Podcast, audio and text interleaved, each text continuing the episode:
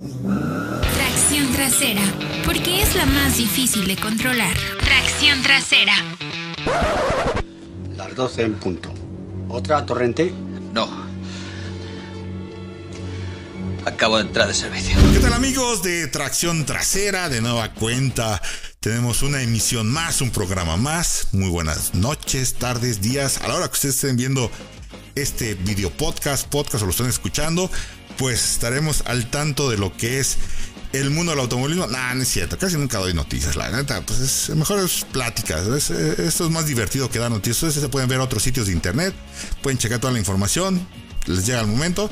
Yo aquí, pues mejor me pongo a platicar con muy buenas personas, muy buenos amigos y gente reconocida del automovilismo nacional. Y entre ellos, ahora me toca platicar con un muy buen amigo que siempre que lo veo me da mucho gusto, eh, pues, siempre que lo veo, pues cada tres años, ¿no? Cada cuatro años, donde se tengo mucha comunicación con él vía redes sociales, pero me da mucho gusto tenerlo aquí en tracción trasera, a un excelente piloto, persona, aunque es muy grinch, es la verdad es el, el grinch del automovilismo, pero el buen Rodrigo Ordóñez, campeón nacional de rallies y campeón también de pista, ha sido campeón de pista. Me da mucho gusto tenerte aquí en tracción trasera. Rodrigo, ¿cómo has estado?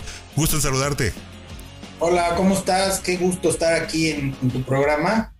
La verdad es que eh, es, es, muy, muy, pues muy padre, ¿no? Estar platicando ahora sí y que vayamos a hacer algunos temas y, algunas anécdotas de, pues de mi carrera y de todo esto que, que siempre creo que es interesante porque no hay muchos espacios que nos, se nos abran para, para hablar al respecto. Y creo que, bueno, vale mucho la pena, ¿no? Creo que todos los pilotos tenemos muchas, muchas experiencias, muchas anécdotas.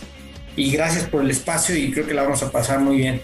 No, ya sabes, aquí, pues, amigos de Tracción Tercera del Rodeo me dice, ya méteme a tu programa, ya vete a tu programa, está, estás acá arriba, no, no es cierto, la verdad es, es un muy buen amigo y, y desde hace rato lo quería contactar, me había esperado, porque quiero quiero que nos platique cuál fue esa transición, porque pues bueno, ya dije que fue campeón nacional de rallies en México y campeón de pista, pero ¿cuál fue, eh, cómo surge Rodrigo Ordóñez dentro del automovilismo? Porque como lo, comentábamos, eh, y, se lo platiqué y se lo pregunté al buen Germán Quiroga, ¿tú de dónde saliste, Germán? ¿De go-karts o, de dónde?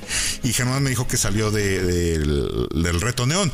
En tu caso, Rodrigo, ¿Cómo sales o cómo surges al automovilismo nacional? Eh, pues desde, desde antes, vaya, ¿qué, qué fue go-karts, el realismo desde pequeño o pista? ¿Cuál, fue tu camino para llegar al automovilismo? No, mira, yo realmente eh, en mi casa no tenemos nadie que practique automovilismo. Em, prácticamente todos los, los mis parientes han jugado fútbol americano que es, ahora te lo puedo decir, pues es, es el segundo deporte que más me llama la atención. Mi ellos, pasión ellos sí saben de deportes, oye, ¿cómo lo Claro, no, pues es muy lindo, ¿eh? Y de hecho, jugué, me, me metí a algún equipo de las Águilas Blancas, tenía como seis años de edad, me metió mi mamá. Este, pero la verdad, fíjate que no no duré, no sé, no, no recuerdo exactamente, pero. Te fregaste la rodilla, ese, ese, no, falla. ¿eh? ya no me gustó cuando, cuando los entrenamientos ya no me gustaron y ya no, no, no, no seguí. Pero, y desde entonces luego a los Raiders, ¿eh? Abusado. Desde entonces soy Raider, desde los seis años de edad. me ha pasado de todo, los he visto ser campeones y los he visto perder. Y los voy a ver este año ser campeones. Van bien, ¿eh? Van bien. Van invictos. Pero bueno, ahí, ahí empecé, este, era toda mi familia, era realmente la familia de mi, de mi padre, todos jugaron Liga Mayor, jugaron mis primos, todo. Y, no hay nadie que haya eh, corrido autos. Este, sí me gustaban, obvio, pues como todos los niños, o la mayoría de los niños nos gustan, ¿no? Los autos y queremos ser bomberos, queremos ser pilotos, queremos ser policías, ¿no? Y claro. todo, ¿no? Este, sí me gustaban, pero realmente siempre estuve alejado porque no tenía ningún ejemplo ni no tenía nadie que nos que me fuera a ser alguien eh, no sé, que yo pudiera seguir, ¿no? Claro, alguien que, que, dijera los fines de semana, vente, véngase, vámonos al autódromo a, andar, andar en los fierros, en los coches. Estuve muy alejado siempre. De hecho, yo empecé grande, si así lo podemos ver. Ahora ya empiezan como Mateo, ¿no? A los Sí. 5 años de edad, ¿no? 4, 3. Este, yo empecé a los 24 años de edad. Eh, para mí creo que ya, ya grande. Eh, empecé en la Copa Iniciación, aquella que se hacía, que según mal no recuerdo, empezó porque los, eh, los ABED hicieron por ahí una categoría, ellos la, ellos la iniciaron, ¿no? Hace muchos años.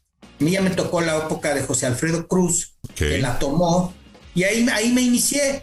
Eh, esto fue porque tenía un amigo que, que vivía muy cerca ahí del taller de, de Don Aarón Ponce, en paz descanse, que fue uno de los grandes pilares de, de mi carrera. Eh, y yo, él estaba armando un auto para la Pony de aquel tiempo. Ponce, el, el preparador, o sea, el, el- Sí, sí, Don Aarón Ponce. que luego sacó su línea de mofles y Sí, tubulares, sí, sí, todo, sí. Tiene Un tipazo, una persona que la verdad pesa mucho que ya no esté con nosotros, como muchos otros que se han ido, ¿no? Este, y últimamente más, ¿no? Con esto del COVID, pero eh, este amigo que se llama Raúl Moreno, que vivía ahí unas cuadras de Aaron, estaba haciendo un auto en la Pony, un Pony 2, recuerdo muy bien, y me hice su amigo, y yo me iba todas las tardes a su taller a ver cómo armaba el coche, y, a mí me llamaba mucho la atención, me encantaba, o sea, me apasionaba. Y también en esa época, yo desde los 15, 16 años, eh, yo empecé a manejar a los 13, ¿no? Mi padre, que en paz descanse, también me enseñó a manejar a los 13 años, pero pues, cometí por ahí un, un pequeño atrevimiento. Eh, me robé el coche y... Como todos, como todos los jóvenes en México, en su adolescencia, han, alguna vez han robado el coche y lo han chocado.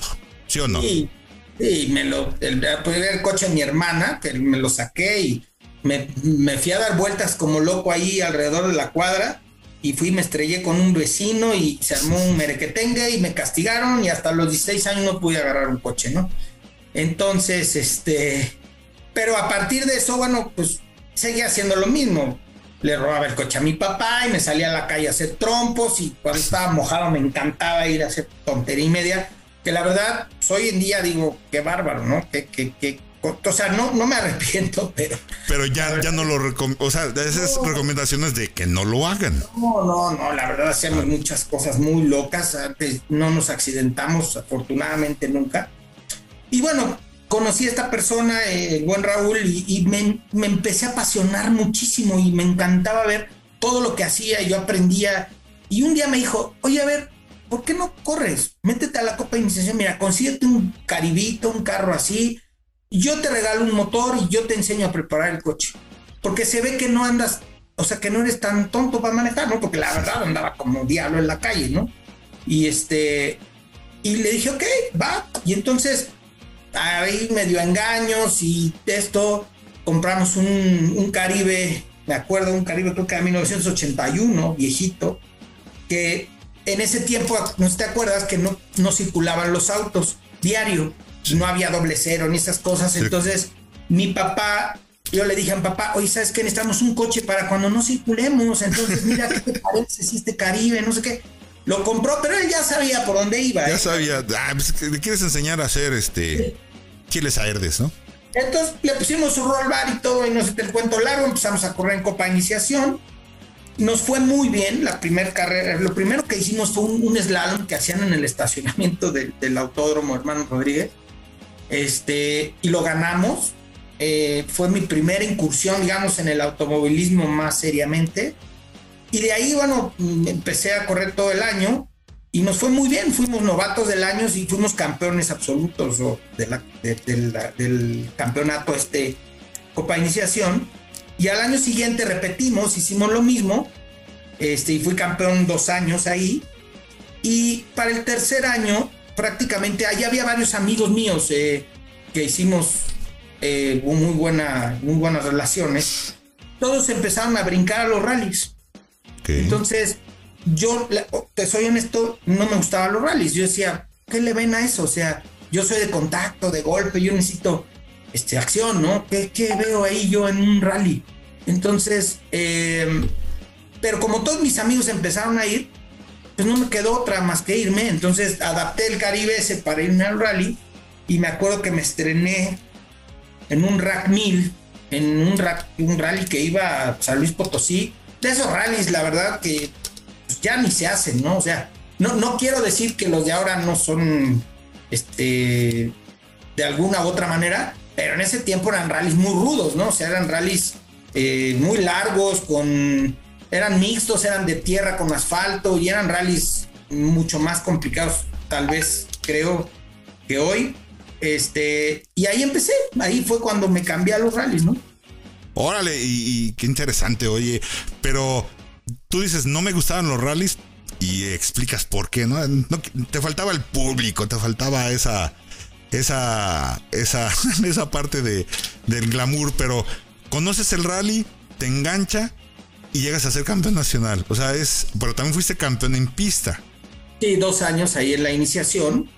Y, y, y, cuando ya me voy a rallies, la verdad es que sí me encantó. Aunque yo fui un rally, en, me acuerdo que fui a un rally medianoche, cuando los hacía Frank Name, ahí en el, este, eh, usábamos la carretera de Cañón de Lobos, que era la que iba de, es la federal a Cuautla, de Cuernavaca a Cuautla.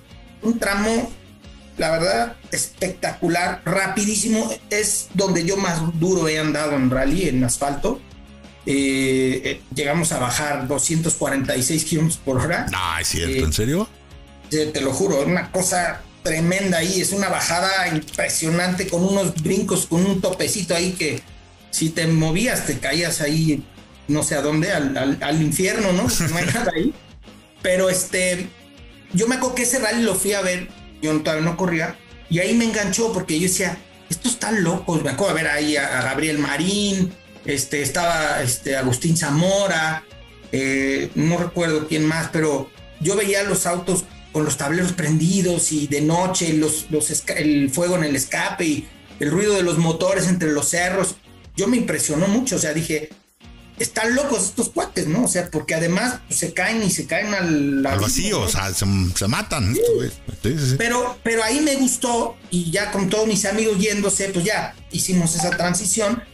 Y después de ese rally que fue de asfalto del Rack 1000, eh, que la verdad, y la verdad empezamos muy bien porque empecé ganando, o sea, iba yo ganando hasta el tramo 5, 6 en mi categoría y desgraciadamente la siguiente etapa, cuando me enteré que iba ganando mi categoría, dije, todavía les voy a sacar más y fui y me puse un seco, ¿no?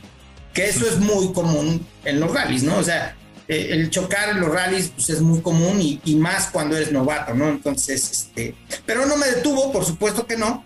Me siguió gustando y el primer rally que hice de terracería fue cuando me enganchó, ¿no? Por, por completo. O sea, cuando pisé la tierra y manejé un rally en tierra, debo confesar que lo primero que pensé fue en mi coche, ¿no? Porque oías las piedras como golpeaban por abajo y decías, esto se va a romper, ¿no? Si cuando uno pasa un tope sientes que, ah, o un hoyo dices, ah, ya Pero ya eran unos golpes impresionantes. Tú vas escuchando cómo va golpeando abajo todo. Pero eh, lo disfruté tanto que dije, bueno, para eso es y vámonos, ¿no? Y, ahí, y ahí comenzó la historia, ¿no? De, de, de rallies que fueron muchos años otra vez trataba de hacer la cuenta, pero yo creo que sí fueron 17, 18 años ininterrumpidos de, hacer temporadas de rallies, que viví de todo. Y bueno, pues digo, así comenzó la historia y hasta lograr ser campeonato, campeón nacional, ¿no? Que fue, fue en 2008. Oye, ahorita que, que, lo mencionas, el rally en México es, es muy poco promocionado, muy poco tiene muy poco foco, ¿no? De, atención. Solo cuando viene el WRC, y eso porque es el WRC, se habla de, lo que es el Campeonato Nacional de Rallys. Pero sí, feo decirlo. O sea, nosotros los medios, pues, pues, como que les hacemos el feo a, esa categoría. Cuando hay pilotos mexicanos con mucho talento, estás tú, un Benito Guerra, tu brother, tu compadre Triviño, ¿no? ah, no es. Es, ahora sí que luego nos platicarás todas sus anécdotas dentro de, la familia del realismo, pero eh, es increíble que son de los pocos deportes de automovilismo que se hagan que se haga difusión. Aunque los de pista no van, no cantan mal la ranchera, ya están muy, muy, muy como olvidados, ¿no? De, de los medios, algunos. Sí, sí, desgraciadamente eh, hay muchos factores, la verdad, que, que, han hecho que el realismo no crezca como debería de ser. Haciendo un análisis, eh, pues así por encima, ¿eh? porque te aseguro que si lo haces más profundo, tal vez encuentres las razones, pero ¿a qué, a qué me refiero? Ha habido muchos años ya de WRC, muchos, muchos, no sé cuántos, ya son 15 o no sé sí, cuántos años. Y, y no se ha podido canalizar esa afición, porque seguramente habrá sido alguno. Sí. Es una cosa impresionante, o sea, la gente va a los tramos, este, es un espectáculo digno de verse y es una cosa impresionante ver a estos pilotos eh, a nivel mundial y pues, digo, también los, los que llegan a participar de aquí de México y todo. O sea, es un evento que, que, que congrega cientos de miles de personas. Bastante. Yo, yo pienso y digo, ¿por qué no hemos podido capitalizar de esa gente más competidores? Porque, o sea, de veras, yo creo que si, si sacas la estadística de todos los años, ¿cuánta gente ha, ha, ha ido? Ha asistido, vaya. Sí, ha, estado presente. Son millones, ¿eh? Son millones, te lo firmo. Sí. ¿Y cuántos han salido de ahí? Porque tú vas al campeonato rally y la verdad casi todos son los mismos, ¿no? O sea, o, amigos de los mismos, o sea, no hay nadie nuevo que porque fue al rally, fue a investigar, ¿no? Cómo se corría en México o, o algo, ¿no? Entonces, eso nada más así, ¿eh? A bote pronto, algo que se me ocurre. Obviamente hay mucha más problemática atrás, este, tristemente, y porque pues, es mi deporte, o sea, es, es donde yo me desarrollé, es en lo que yo soy especialista, la verdad, yo no me considero un piloto de pista, yo soy realista adaptado o con una transición a, pista, aunque yo empecé en pista dos años, a un nivel muy amateur, porque hay que decirlo. Copa Iniciación, pues era lo más bajito del automovilismo, todos empezamos en algo bajito, pero bueno, de alguna manera sí fue pista, eh, pero los demás años, más años de mi vida, lo que hice fueron rally, ¿no? Este, me duele, me duele ver que que en unas cosas avanza y en otras no. Este, la verdad, hoy en día estoy muy desconectado. Desde 2011 no corro un rally. Eh, y ni, ni Panamericana, ¿va? ¿No, no, no has corrido no, Panamericana? Fíjate que es, es, un, es una transición que, o un paso que yo quisiera dar como realista. Ya lo traigo en la mente, ya lo estoy programando. Sí quiero hacer Panamericana. Eh, la verdad es una super carrera. O sea, yo pienso que es. Eh, pues yo considero que es la carrera más importante en México. Yo voy todos los años ahí, este, no, no he competido, pero voy todos los años. Y te puedo decir que es una cosa espectacular, ¿no? La verdad es que, y como, como realista, es el paso natural, como un realista vintage, como ya me estoy haciendo yo, es el paso natural es ganar la Panamericana, ¿no? Ahí el tema es, obviamente, como todo, y, y como escuché en la entrevista de, de mi buen amigo Germán, pues los recursos son un problema, ¿no? Y, y por ejemplo, hacer Panamericana y ganarla, pues necesitas 5 o 6 millones de pesos, ¿eh? O sea, si no tienes nada, necesitas 5 o 6 millones de pesos para intentar ganar la Panamericana, ¿no? Y, y no es fácil, ¿no? Hoy en día hay 3 o 4 pilotos en la punta que son muy rápidos y, y, y que ya tienen años ahí, ¿no? Emilio Velázquez, este, Ricardo Cordero, Hilerda Mirón, eh, son, son pilotos que, que, ya se especializaron en Panamericana y que no es fácil manejar esos monstruos. Eh, yo, yo tuve la oportunidad de, de hacer un test con, con Max Hammerlund, que él, él, está en San Miguel de Allende. Es el de los él, mejores preparadores, ¿no? De, de Panamericana. Él, él, llegó a, él, él, él llevó a Michelle Jordain a, a, la Panamericana. No estoy seguro si a Memo Rojas, pero creo que también con Memo. Sí. A Blomqvist también llevó a, este, a varios pilotos con un, con un Studebaker. Tuve la oportunidad de hacer el test con ese coche que me prestó eh, amablemente el buen Max. Y, y, cuando yo lo manejé dije, ¿qué es esto? ¿No? O sea, después de manejar un 4x4, ¿no? Con turbo, con todo el agarre del mundo, te subes a un monstruo de esos con el volante así como timón de barco, ¿no? Dices, pues, ¿qué es esto? ¿No? O sea, yo la verdad respeto mucho a los pilotos que están corriendo eso, porque sí, no es una cosa tan fácil de manejar, ¿eh? O sea, pareciera que sí, pero no, ¿no? Además de que yo, sinceramente, haciendo un poco alusión a, tu programa, ¿no? De tracción trasera, pues es lo que yo menos he manejado en mi carrera. O sea, yo he manejado tracción delantera y tracción 4 prácticamente 25 años de carrera de, automovilismo, ¿no? He manejado muy poquitas veces tracción trasera y sí es otra cosa, ¿no? Y, luego con estos autos muy potentes. 800 pues, caballos, ¿no? ¿Cuántos caballos traen? Pues sí, entre 600 y un poco más, ¿no? Eh, sí me llama la atención, sí quisiera hacerlo, pero todavía no estoy enfocado, la verdad. O sea, lo tengo como meta en los próximos cinco años y a ver si conseguimos el recurso, porque no está fácil, ¿eh? O sea, no está fácil que alguien te dé 300 mil dólares para correr este, una Panamericana, ¿no? Y que es un evento de una semana y este. Está complicado. Y ahora, y ahora la Panamericana, hay que decirlo, digo, me cae muy bien el señor León, pero es una Panamericana light. Antes la Panamericana era demandante y cruzaba literalmente la República Mexicana de punta a punta, desde el sur hasta, hasta el norte. Y ahora, pues por cuestiones obvio de la situación actual en México, tanto económico como de violencia, se ha recortado los tramos y no se llega o se pasa por ciertas partes donde pues no se puede ni, ni pararse uno, ¿no? Claro. Claro, sí, se ha, tenido recortes, obviamente, eh, pues por, muchas razones, pues sigue siendo un eventazo, sí, la verdad, sí está en, Muchísima gente. Claro, y eso, las llegadas es una locura. La verdad, es un súper evento y yo lo tengo en mi casillita para hacerle palomita en algún momento. Eh, no sé, espero poderlo hacer en un coche grande y si la quisiera ganar absoluto.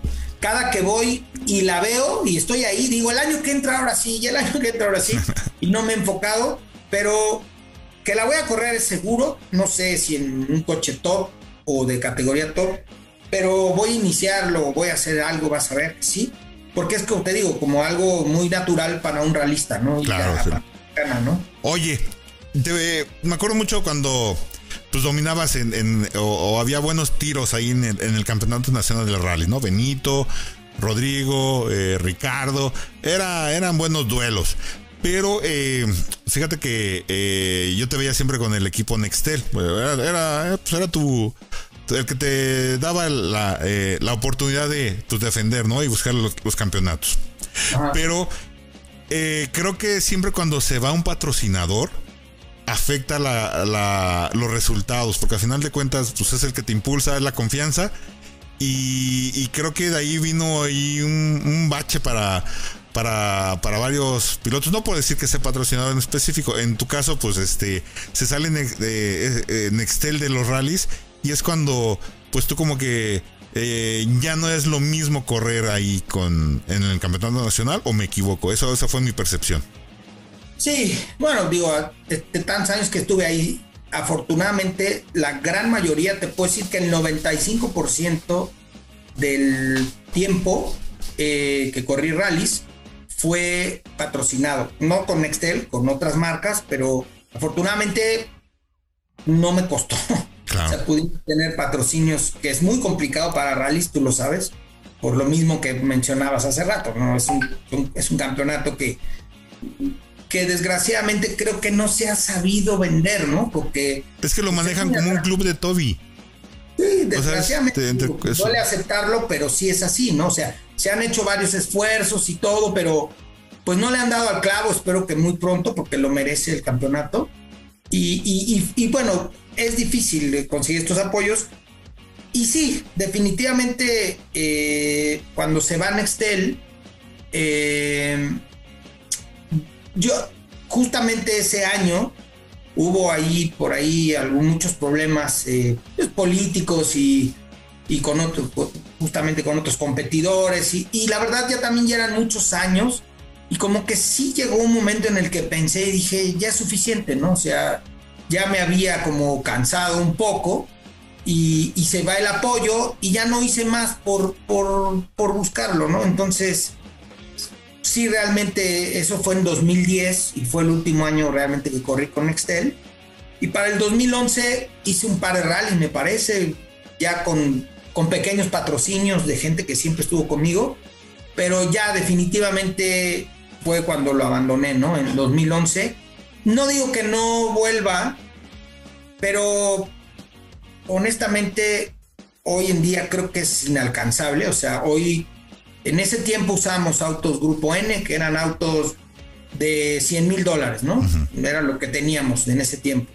Hoy los autos son de 350 mil dólares, de 300 mil dólares, que son los con los que puedes aspirar a ganar un campeonato nacional. O sea, hablo de los R5, ¿no? Que son Skoda, Citroën, este, todos estos autos. Ahora ya llegó Subaru a México con 100% Fiat, o sea, súper caros de mantener, o sea, no sé cuánto valga una temporada hoy, pero de entrada necesitas 6, 5 o 6 millones de pesos para un coche competitivo. Y luego súmale pues, ruedas y servicio y entrenamientos. Y, o sea, necesitas mucho dinero y la verdad es complicado. Entonces, y te van cambiando los intereses, ¿no? O sea, lo hice tantos años y es mi pasión y me gusta mucho el rally, pero sé que es muy demandante. O sea, tienes que estar mínimamente tres fines de semana fuera de tu casa. Quieres pintar, ¿no? Porque tienes que entrenar. Y entonces son miles o cientos de, kilómetros de carretera y carretera y carretera y carretera.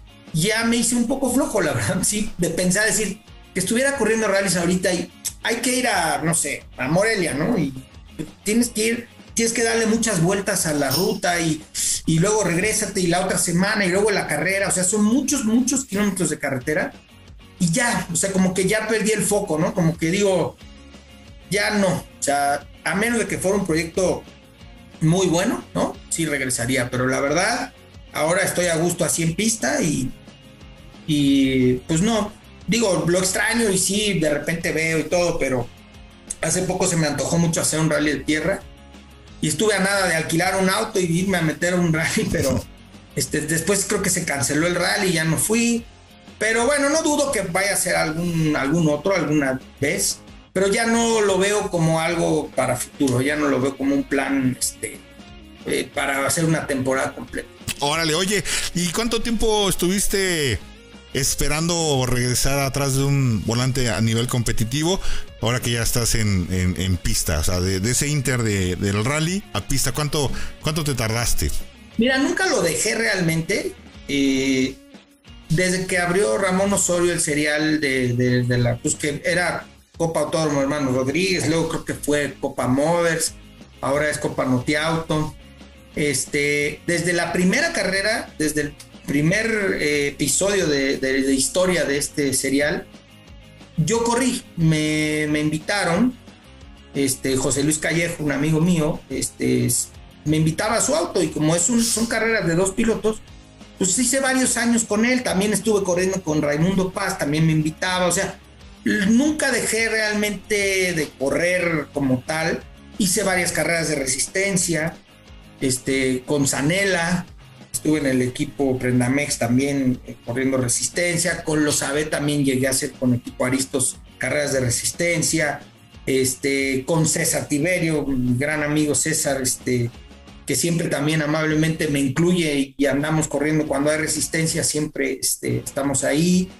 O sea, no lo dejé la, la, pista, más bien retomé pista, y, pero no, nunca hice como un programa completo. O sea, de repente no iba o ya inconsistente o sea no no era no era tu, tu objetivo no era no era tu meta estar ya te yendo en pista no y, la verdad es que eh, pues hace muchos años no tenía un auto propio de carreras no o sea siempre eran autos prestados nados o cuál es el es como nosotros nos preguntan, ¿no? En las pruebas de autos, ¿cuál es el mejor coche? Pues el ajeno, es el que corre más duro, ¿no? Y es el que aguanta más. Sí, claro. Este, pero pues hoy, hoy eh, surgió este proyecto que, eh, pues, muy cómodo, la verdad, para mí. O sea, eh, pues casi todas las carreras son en México, ¿no? Este, puede ir mi familia a verme. y la verdad, Ramón ha hecho bien las cosas, está muy bien organizado el serial. Y pues se me hizo cómodo armar un coche que lo fui armando, pues, desde ahí me llevé un tiempo a hacerlo a mi gusto completamente, la verdad hicimos un coche muy bonito y pues me aventé, ¿no? El, este, el famoso Micro Machine. Micro Machine. El Micro Machine. Y que mira, la verdad, eh, el serial ha crecido mucho, el nivel ha crecido mucho también, o sea, obviamente es un campeonato regional, no es un campeonato nacional, no estamos hablando de que vamos a todas las pistas. Bueno, ya van a Puebla, ya van a, ya ahí está otra. Querétaro. A Querétaro, ya como que están saliendo un poquito más. Y cuando dices que ha subido el nivel, pues ya van pilotos de hasta de NASCAR México y de Supercopa a correr. Claro, claro, ha subido mucho el nivel, hay muchos autos este, justo hoy, este, en, este, en esta altura de, este campeonato, hay, ya hay muchos contactos, hay muchos rebases, hay mucha acción. O sea, quien piense que este campeonato no está a cierto nivel, está equivocado. O sea, yo lo viví y te lo digo eh, humildemente. Eh, cuando yo armé el coche, mm, yo dije, o sea, es un coche nuevo que le metí pues bastantes cosas buenas, dije, vamos a llegar y vamos a estar ahí, ¿no? Cuando dices le metí bastante cosas buenas, le, seguro le metiste OMP, ¿verdad? Y claro, como es que amigos de tracción trasera, aparte de, no lo dije cuando en la presentación se me fue, ah, es un buen empresario, el buen Rodrigo, y es el, pues el distribuidor oficial de, en México, por decirlo así, o, nivel Latinoamérica, igual y me, corriges, de, la, de solo México, de OMP todo es el equipamiento para, pues si quieres correr y quieres preparar tu auto, aunque sea a, buen nivel y con calidad y seguridad FIA, pues con el buen Rodrigo, ¿no? Ya hicimos el, el anuncio. bueno el comercial, ¿eh? No, pero es que la verdad la gente no sabe, pero cuando meten cinturones piratas o cosas así, se llegan a romper y es súper peligroso. Los volantes, tú una vez mostraste un volante doblado. O sea, cuando no es de calidad, eh, expones mucho tu vida como piloto y como pues, aficionado que dices, bueno, quiero, quiero hacer un track day, ¿no? Ya con mis cositas y, que te lo llegues a poner o algún, pierdas o tengas un pequeño contacto, pues eso, la, diferencia es tener cosas de calidad y seguras a, que acabes en la ambulancia o algo peor, ¿no? Claro, por supuesto, sí, sí, eso es muy importante. Entonces, bueno, te decía, cuando, cuando llego y las primeras carreras me fue bien, digo, ya era otra cosa porque además decidí hacer un equipo propio, o sea, armé un taller y, y armé un equipo propio y adquirí todos los insumos y personal y todo, o sea, porque también a través del tiempo aprendes y te das cuenta. Eh, la verdad me pasó como el fenómeno Adrián Fernández, ¿no? Eh, que Adrián en un momento de su carrera decidió hacer su equipo, me imagino por, muchas situaciones eh, de que no tenían, o sea, no podía tener el control o, él deseaba tener el control de muchas situaciones. Así me pasó a mí, o sea, a través de mi carrera pasé por muchos equipos y, y, todos tenían algo bueno, pero también algo malo. Entonces yo dije, aquí sí quiero tener control, yo quiero ser el que me equivoque, ¿no? Quiero aprender. Y bueno, ha sido difícil créeme, o sea, llevamos prácticamente dos años con el equipo porque el año pasado pandemia realmente no contó porque corrimos muy poquito, pero ha sido muy difícil. En este, en el, en el inicio que fue en 19, pues estaba todavía corriendo Bobby Fernández, los Go, este, con, con Freddy también, paz descanse, o sea, había un muy buen nivel de equipos y que hoy en día entiendo qué difícil es porque y reconozco mucho a estos equipos que trabajan muy duro, o sea, el mismo Bobby, este, con su equipo, pues está todo el tiempo desarrollando el coche y están en el dinamómetro y están buscándole el segundo. Hoy lo entiendo porque se te hace fácil, ¿no? Dices, voy a llegar con mi coche y está muy bien preparado, según yo, no está muy bonito, y llegas y bolas, ¿no? Tercero, segundo, a veces cuarto, a veces quinto, y dices, ¿cómo es posible, no?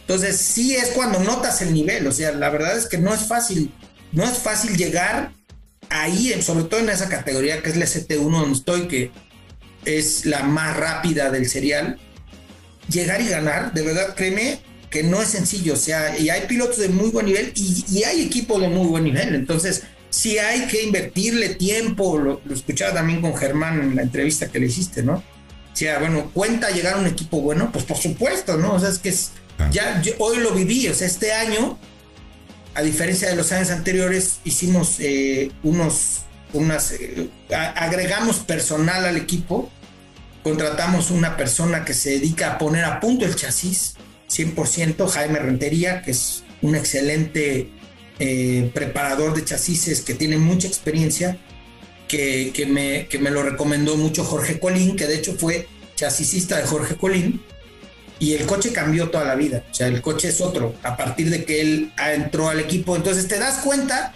que no solo es manejar bien, sino que hay que engranar un montón de cosas para que un equipo funcione, ¿no? Entonces, está muy padre, es una etapa muy padre, este, y estoy muy contento, ¿no? La verdad es que no, este año nos ha ido muy bien, ha sido un año rudo, hemos tenido contactos y contactos y contactos y algunos fuertes, pero aprendiendo también. Yo le digo a mucha gente, es que yo no soy piloto de pista. Es que yo soy novato en pista y se ríen de mí. ¿no? Ay, ¿cómo crees? Y es la verdad. Dices, yo, corto las curvas por los lavaderos, me voy por el paseo, eso es lo mío. No, y por ejemplo, hay, hay pilotos como Alan Van Ranking, ¿no? Que son pilotos de muy buen nivel, que toda su vida han hecho pista.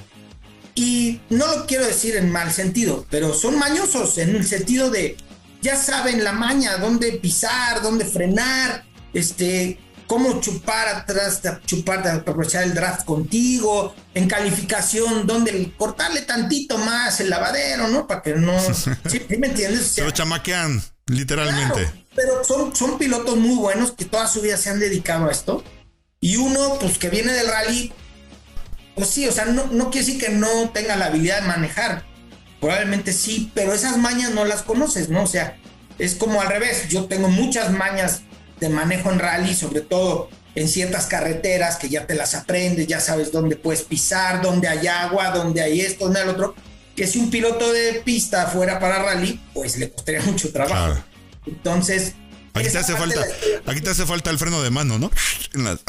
fíjate, que, fíjate que al principio sí, aunque te digo que nunca dejé de, de correr pista, pero era, te digo, más esporádico, entonces no lo hacía mal, pero hoy he aprendido muchísimo. O sea, hoy tengo herramientas como algo de adquisición de datos. Tenemos una persona que nos lee los, los, datos del GPS.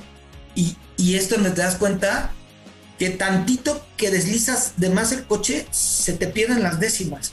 Yo me he vuelto mucho más fino hoy en día en, mis trazos, en mi manejo, gracias a todo esto, porque sí, antes si debo aceptarlo, pues sí, lo traes más de ladito, ¿no? El carrito en pista y, y es por eso que también los, la gente en pista nunca ha reconocido realmente como tal a un realista corriendo en pista, porque no es que seamos malos los realistas, simplemente es que es otra especialidad y, y, y, el, y el realista improvisa, el realista, todas las curvas son iguales, las frenadas, perdón, son diferentes, todas las curvas son diferentes, todas las frenadas son diferentes tú en realidad debes de aprender a, improvisar. Y en pista no, al revés, en pista tienes que ser preciso, tienes que ser, saber dónde frenar. Constante, no es la palabra. Constante. Entonces, son especialidades muy diferentes, la transición no es fácil, pero eh, ahí vamos, la verdad sí estoy muy contento, todas estas herramientas me han ayudado mucho y yo creo que ya me hice mucho más de pista, ¿no? Ya ahorita sí puedo decirte que pues ya con este trabajo que ya llevo más constante corriendo, sí ya andamos más, más, ya, ya me volví más gente pista. No, pues ya está, vi que te corriste los, corriste los 800 kilómetros de Monterrey, ¿no? Con el, el buen César. Y, corriste que el Supercopa, el, Supercopa, ah, sí, también ya habíamos corrido el, en las 12 horas de Monterrey, corrimos con ese coche. Que la verdad somos carrazos, ¿eh? Sí, es lo que te iba a decir. ¿Dónde quedaron todos esos Supercopa? ¿En, el campeonato de, Ramón? ¿Están, están, ¿Están usando? Hay algunos, hay algunos. Este, unos ya están muy deteriorados, otros los han reconstruido. Y la, idea es llevarlos ahí al campeonato de Ramón, pero en resistencia. Este, hoy por hoy no están corriendo, solo en resistencia uno que otro. Pero sí, sí, son autos. La verdad, ahora que, estuve ahí en Monterrey, eh, vas, rápido, o sea, no, es, no son coches lentos y, sobre todo Monterrey, que es una pista muy demandante de, en calor, que es una bestialidad. Y aparte... ¿Ya la habías corrido Monterrey? Y corrí unas 24 horas que hizo César con Ramón hace como 4 o 5 años. Este, y una pista... Eh, Rápida, ¿no? Bonita, pero muy rápida. Yo creo que es de las pistas más rápidas. Si no mal recuerdo, estábamos promediando ahorita en el Supercopa 140 y tantos kilómetros por hora. Cuanto aquí en México andas a 115, 120, ¿no? O sea, sí. Por la altura, ¿no? y muy, muy mañosa, ¿no? Y, y, la verdad, correr, por ejemplo, con César en Monterrey, cuando imagínate cuántas vueltas ha dado César ahí en su vida, ¿no? Yo creo que millones, ¿no? Pues es el dueño. es complicado porque tienes que estar al ritmo, ¿no? Tienes que estar a la altura y este, pero siempre se ha portado muy bien, siempre nos apoya, siempre nos dice por aquí, por acá y afortunadamente hemos andado bien. Esa carrera calificamos segundo, tenemos algunos problemas con el turbo, con la bomba de gasolina y arrancando nos fuimos al primer lugar, hicimos buena ventaja, yo lo arranqué, pero por ahí de la hora tuvimos otro problema con el turbo, ya no lo pudimos solucionar hasta el último.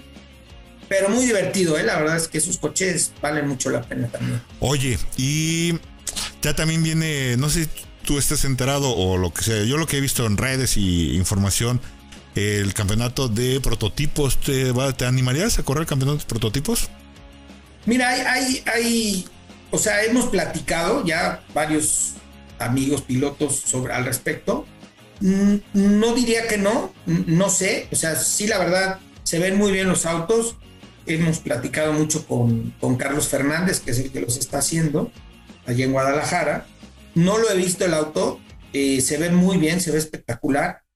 Eh, con César hemos platicado, oye, pues vamos a, entrarle y lo corremos los dos. Este, sí, hemos, hemos he platicado con varias personas al respecto. No, no, no hay un plan concreto. O sea, la verdad es que creo que todos estamos esperando a ver el auto, ¿no? Ya rodando bien, o sea, ya, ya, de verdad.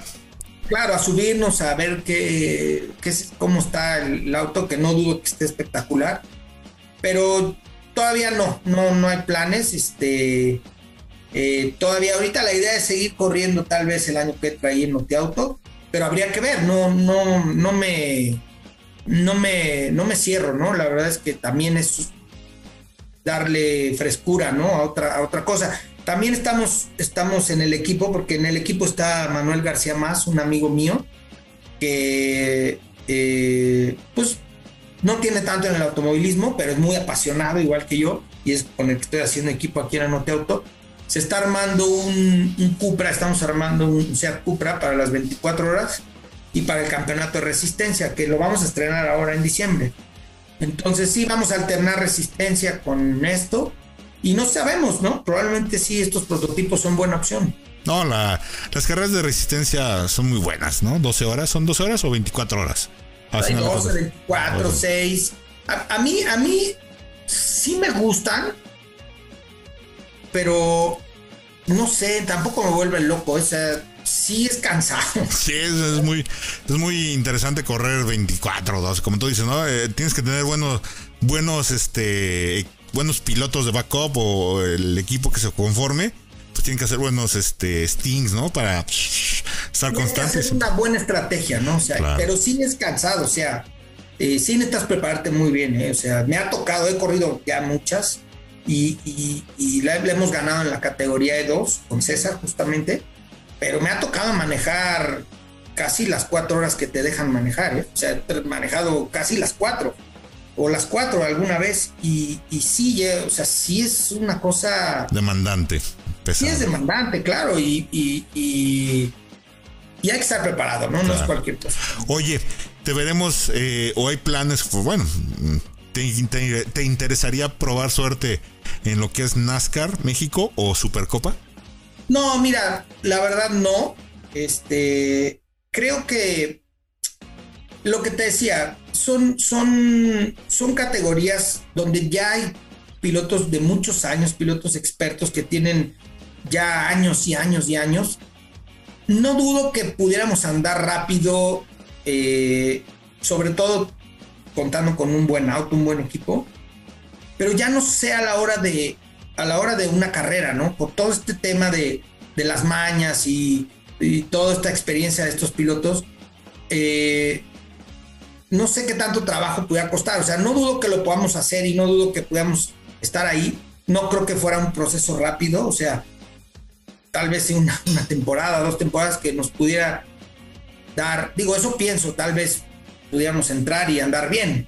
Pero hay muchos pilotos muy buenos ahí que te digo, su especialidad ha sido eso. Y no, no está en mis planes, ¿eh? la verdad es que no. Digo, si hubiera un proyecto interesante. Dices, va, me rifo, me, me, animo a ver cómo me va. Pero, pero así como, como, un coche, ¿no? Y meterle un equipo ahí de medio pelo, ¿no? Y este, ir ahí a pelearme el top 15, pues, la verdad no me interesa, ¿no? O sea, mira, yo la verdad siempre he sido muy competitivo. Yo, donde me subo, quiero ganar. O sea, yo corro porque quiero ganar. No siempre gano, obviamente, y, respeto mucho a los pilotos. Siempre hay pilotos muy buenos, quizás hasta más buenos que tú siempre cuando corres, ¿no? Pero, pero siempre mi idea es ganar, ¿no? Te voy a contar una anécdota muy rápido. Yo desde los seis años tengo motos, ¿no? Mi padre me compró motos, este, también le doy a la moto, pero eh, siempre tuve motos como de pista, ¿no? De calle. Y hace 6, 7 años me empecé a meter al mundo del doble propósito y me compré mi moto de doble propósito y me empecé a meter a la tierra y empecé a hacer rallies de tierra. De, bueno, rallies de doble propósito. Este, hice como 6, 7 rallies de doble propósito en moto. Que la verdad, no, no soy malo, pero lo mío son las cuatro horas. ¿no? o sea, y sobre todo la tierra. O sea, la tierra las motos de tierra es otro rollo, ¿eh? O sea, dan mis respetos para los que andan bien en la tierra. Y yo empecé, porque los podías hacer en equipo o individuales. Y los primeros dos o tres los hice en equipo, pero ¿sabes qué? Me empecé a desesperar. Porque como ruedas en equipo, tenías que ir al ritmo del otro. del que tenía la punta, del que tenía el, el que llevaba al grupo. Entonces yo ya había unas carreras que decía, es que este ya va muy lento y, me empecé a desesperar. Y en una buena de esas, a la siguiente carrera me inscribí solitario y yo, tú, tú eres el que navegas, tú eres el que traes todo y, y ya me aventé. Y además, con cero conocimiento, no sabía, la verdad, no sabía ni siquiera cambiar una llanta. Ok. O sea, si yo me ponchaba, no había forma, porque, ni, es más, ni llevaba la cámara, no llevaba herramienta, o sea, me aventé hacia lo bruto y me pasó justo un rally en Tuxpan o hacia allá, eh, que además, y sí me sorprende y te lo digo así, porque lo iba ganando, o sea, yo iba ganando ese rally y cuando paso el primer checkpoint, y yo así, ¿no? Volteando, es que tú eres el primero, ¿en serio? Se decía, ¿de veras? Sí, tú eres el primero. No puede ser, o sea, porque había pilotos pues, muy buenos, ¿no? De, de, de motos, o sea, pero como yo, ¿no? porque bueno, había unos tramos, si te lo debo confesar, se usaron algunos tramos que yo conocía. De rally. Ok. Entonces eso me facilitó mucho, pero yo no estaba preparado para ello, ¿no? Y, y más adelante ponché y, y, no pude cambiar la rueda, ni siquiera traía la cámara. Pero lo que te quiero echar con este rollo es que soy competitivo, o sea, yo busco donde entro a ganar, aunque a veces no pueda o la mayoría de las veces no pueda, pero estoy ahí, siempre quiero. Entonces, si yo me involucro en un proyecto donde no voy a ganar, la verdad prefiero no hacer. Claro, así que no, no, no te. Yo lo veo muy complicado, o sea, meterme a un nivel de esos. Sobre todo también, y hay que ser honestos, el tema patrocinio, ¿no? Es, es muy complicado hoy en día conseguir esto y no ando en búsqueda. O sea, si anduviera en búsqueda, pues te podría decir, este, sí, traigo el plan, pero la verdad no, y, nadie va a venir a tocarme el timbre, oye, este, Rodrigo, este, aquí tengo dos millones de pesos, córrele aquí. está el billete con las ligas para que corran. Si se da, si se da y es un buen proyecto, con mucho gusto, ¿no? Este. Esta Pemex te puede patrocinar. pero no, ahorita estamos a gusto, está padre. Es, la, es mi pasión, la verdad es que mucha gente me lo ha preguntado y siempre les digo, es que es mi pasión. O sea, yo ahora por mi trabajo tengo un contacto con mucha gente que tiene coches exóticos, ¿no? Ferraris, Porsches. No me emocionan. O sea, los ves y sí, está padre, pero a mí pongo un coche carreras y me vuelve loco. Pongo una avalancha y me dejo ir como Gordon Tobogán. Sí, sí, motos también me gustan mucho. Este, pero bueno, la verdad es que el plan, el plan, el plan, el objetivo que sí tengo dentro de no menos de cinco años si es correr la Panamá. Eso ah, sí está en mi, lista, ¿no? Vas a ver, vas a ver que se va a armar. Oye, Rodrigo, ya por último, una, ¿qué opinas de, de que ya no hay categorías de iniciación o donde el aficionado que ahorita pues hay que reconocerlo, ¿no? Nos guste o no nos guste, pues eh, hay, hay presencia mexicana en la Fórmula 1, en otras categorías, en, la Indy con el, con el buen pato, en NASCAR, eh, NASCAR Cup con este... Este güey de, Monterrey. Así es, Daniel Suárez. Se me fue, la, se me fue la onda. Y, y, y aprovechar esas categorías que antes era fácil, o sea, como tú dices, este, un coche modificado, le ponías su roll bar y órale, a, correr el fin de semana. Ya no hay eso. Está la, la copa donde tú corres, pero al final de cuentas ya es un nivel semi-pro a pro. hay que reconocerlo, ¿no? Pues mira, es difícil, es difícil porque también estos son otros tiempos y, ya no hay ese nivel, ese poder adquisitivo que había hace muchos años, ¿no? O sea, alguien o, la, o mucha gente podía darse el lujo de comprarse un carrito y correr. Hoy ya no, o sea, todos los costos se han elevado de todo muchísimo. Este es difícil. Yo me lo he preguntado muchas veces, ¿eh? y, ha sido un tema en mi cabeza de, pensar cómo poder hacer que la gente eh, cada vez más se interese por esto. Eh, y yo creo que mucho el tema es hacer el acercamiento, ¿no? Lo platicaba hace poco con, con Felipe Abed, es, es, acercar a la gente al, al mundo de los autos, pero no nada más desde una tribuna de ver el auto pasar, sino, no sé, involucrarlos y darles una vuelta en un auto. Y eso puede generar que en algún momento también los promotores piensen en hacer alguna categoría mucho más sencilla, ¿no? Aunque es complicado, ¿eh? Porque por muy barato, muy barato, o sea, por ejemplo, está el ST1 Lite ahí con Ramón. No sé, ahí se deben de estar gastando 20, 30 mil pesos mínimo por carrera, ¿no?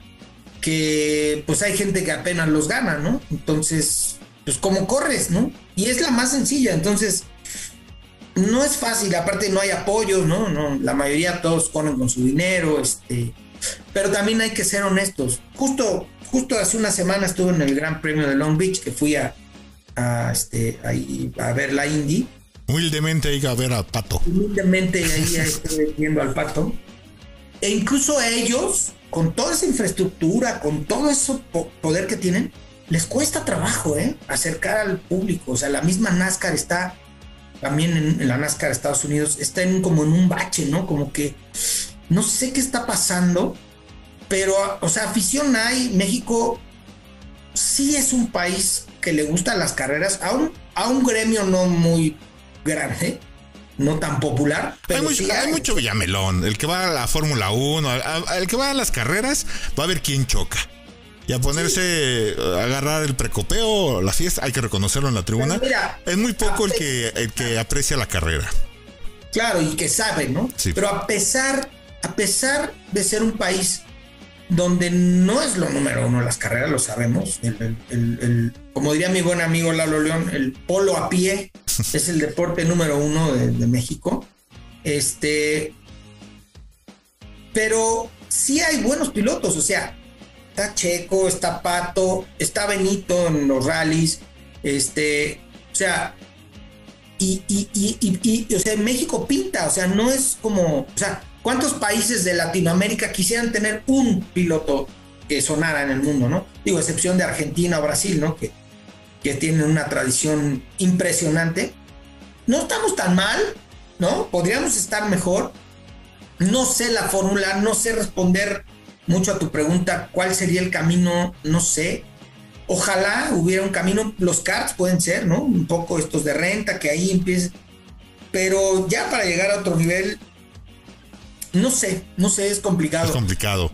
Porque lana hay, o sea, lana hay. O sea, ahí tenemos, por ejemplo, un talentazo ahorita, Noel León, un, un súper, súper, súper este, piloto que es rapidísimo. Tuve la oportunidad de correr con él en unas 24 horas chamaco impresionante. A los 13 años trae un nivel de manejo que no lo crees, ¿no? Ahora tenemos a, Mateo, el hijo de Pepe Montaño, que también es un, créeme que es un talento que ojalá y muy pronto alguien lo impulse desde niño, porque ese niño si alguien le pone dinero desde ahorita, yo te garantizo que no va, no va a haber mejor piloto en la historia del automovilismo que Mateo. Si sí, pues soy un chiquito, ¿no? Ahí. Que alguien voltea, que alguien voltee y diga, órale, yo te compro tu proyecto, ¿no? Como lo ha hecho, como lo hicieron con Hamilton, con Verstappen, con muchos pilotos. Creo que eso falta en México, ¿eh? Porque a pesar de que han apoyado pilotos eh, a cierta edad temprana, pero no ha sido un proyecto tan serio como, como los grandes campeones de hoy. Entonces, no sé, no sé qué pueda faltar.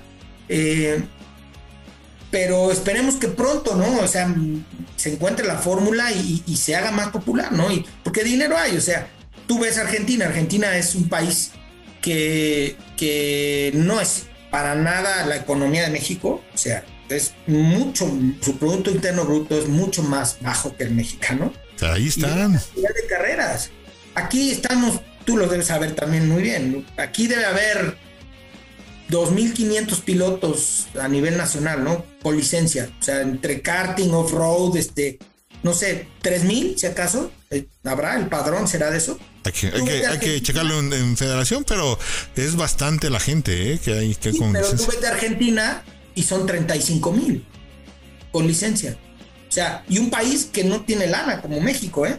Y tú ves la pasión, la gente va y acampa ahí en las carreras estas de turismo carretera y la gente va con sus banderas como si fuera NASCAR Estados Unidos, o sea, la afición es una pasión por los autos, ¿no? ¿Y Aquí nos falta eso, ¿no? Y qué chistoso, porque bueno, no es chistoso, hay, que reconocer su, su origen, ¿no? A final de cuentas son de descendencia europea, eh, igual y traen esa, eso arraigado desde muchos años.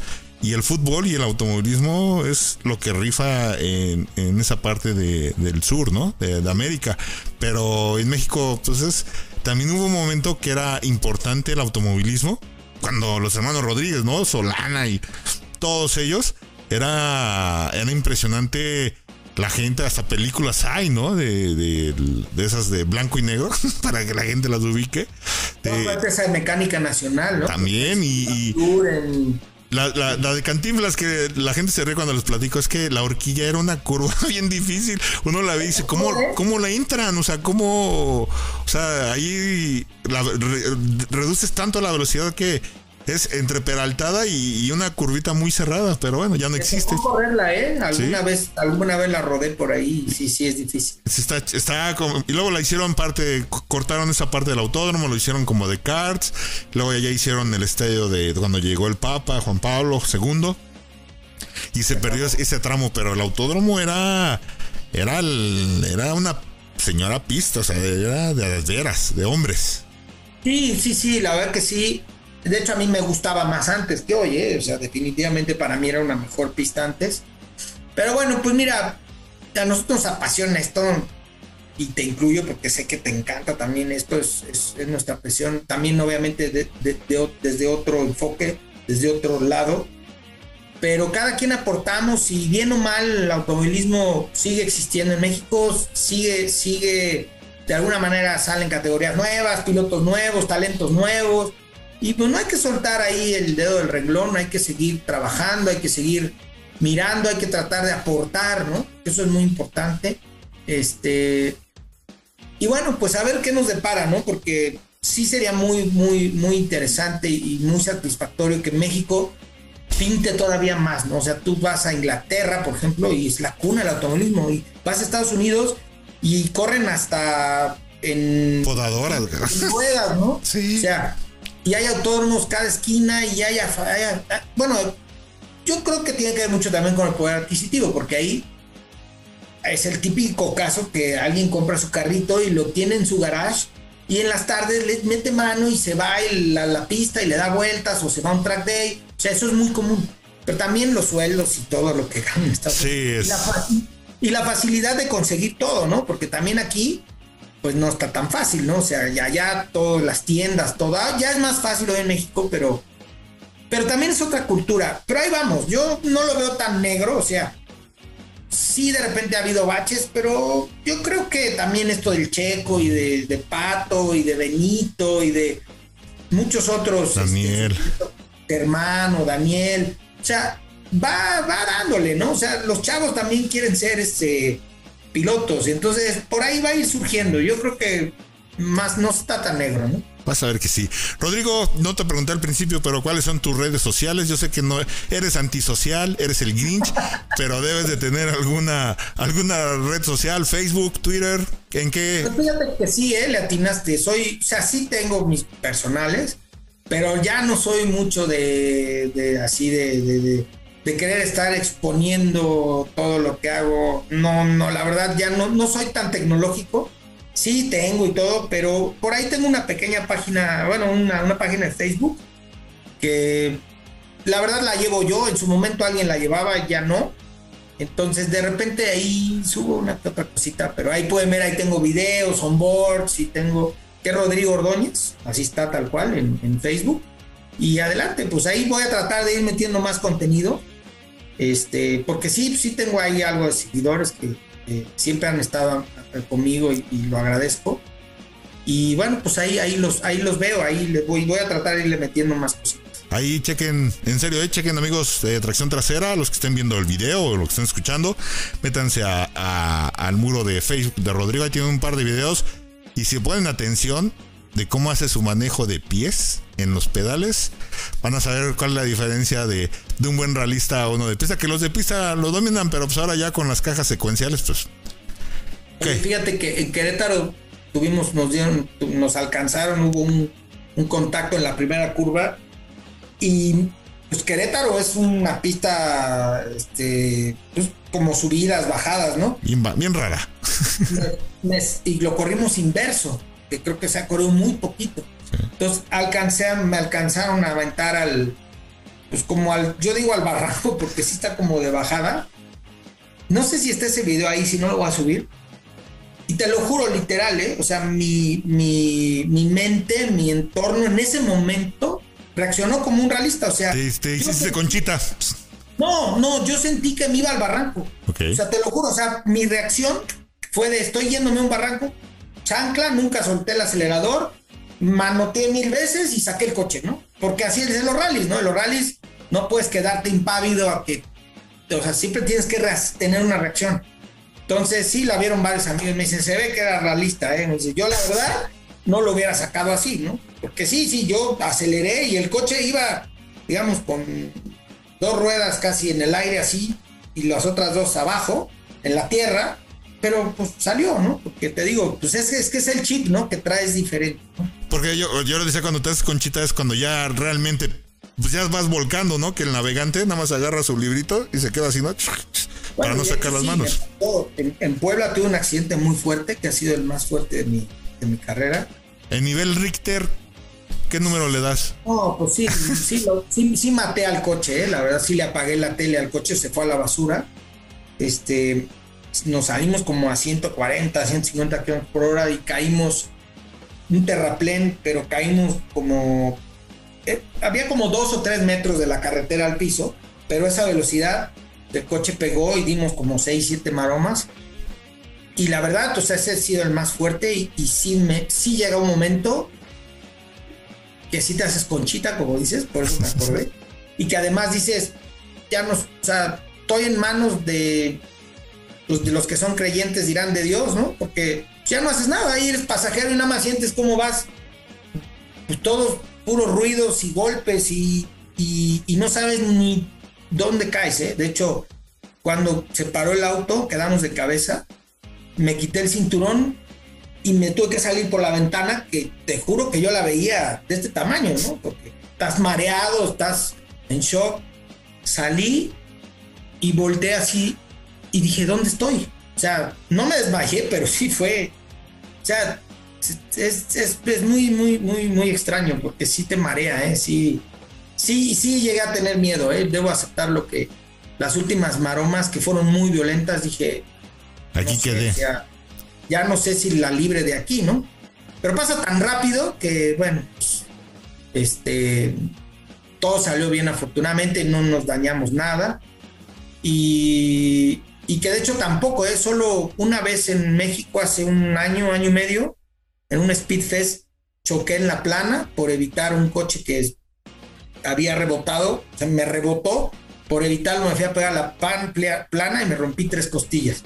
pero realmente en coches es la única vez que me he lastimado, ¿no? Entonces, es muy seguro, la verdad es que los coches han avanzado mucho en tecnología, contrario la moto, ¿no? En la moto llevo 12 fracturas de costillas, la pierna, la mano, pero ya sabes que nos gusta todo esto. Así es, mi, buen Rodrigo. Y la verdad, pues la adrenalina nunca, nunca va a ser diferente eh, abajo de un auto o arriba de una moto o lo que sea, ¿no? Es eh, los llama y los regresa a las pistas siempre. Pero bueno, Rodrigo, me da mucho gusto haberte tenido aquí en Tracción Trasera, que se logre ese campeonato esta temporada.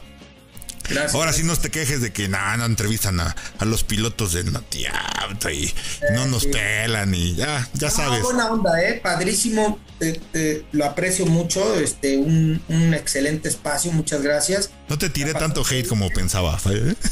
¿Mandé? No te tiré tanto hate como, como esperabas. No, yo ya me habías amenazado, dije, no, ahorita voy a ver cómo me defiendo. No, padrísimo, te agradezco mucho y qué bueno que existan espacios como el tuyo y y que hagas un trabajo como el que haces y que lo sigas haciendo porque es muy importante, lo platicamos un poquito ahorita afuera, es muy importante que haya estos espacios porque se están acabando y eso sí, sí necesitamos ese impulso para que las carreras sigan adelante, ¿no?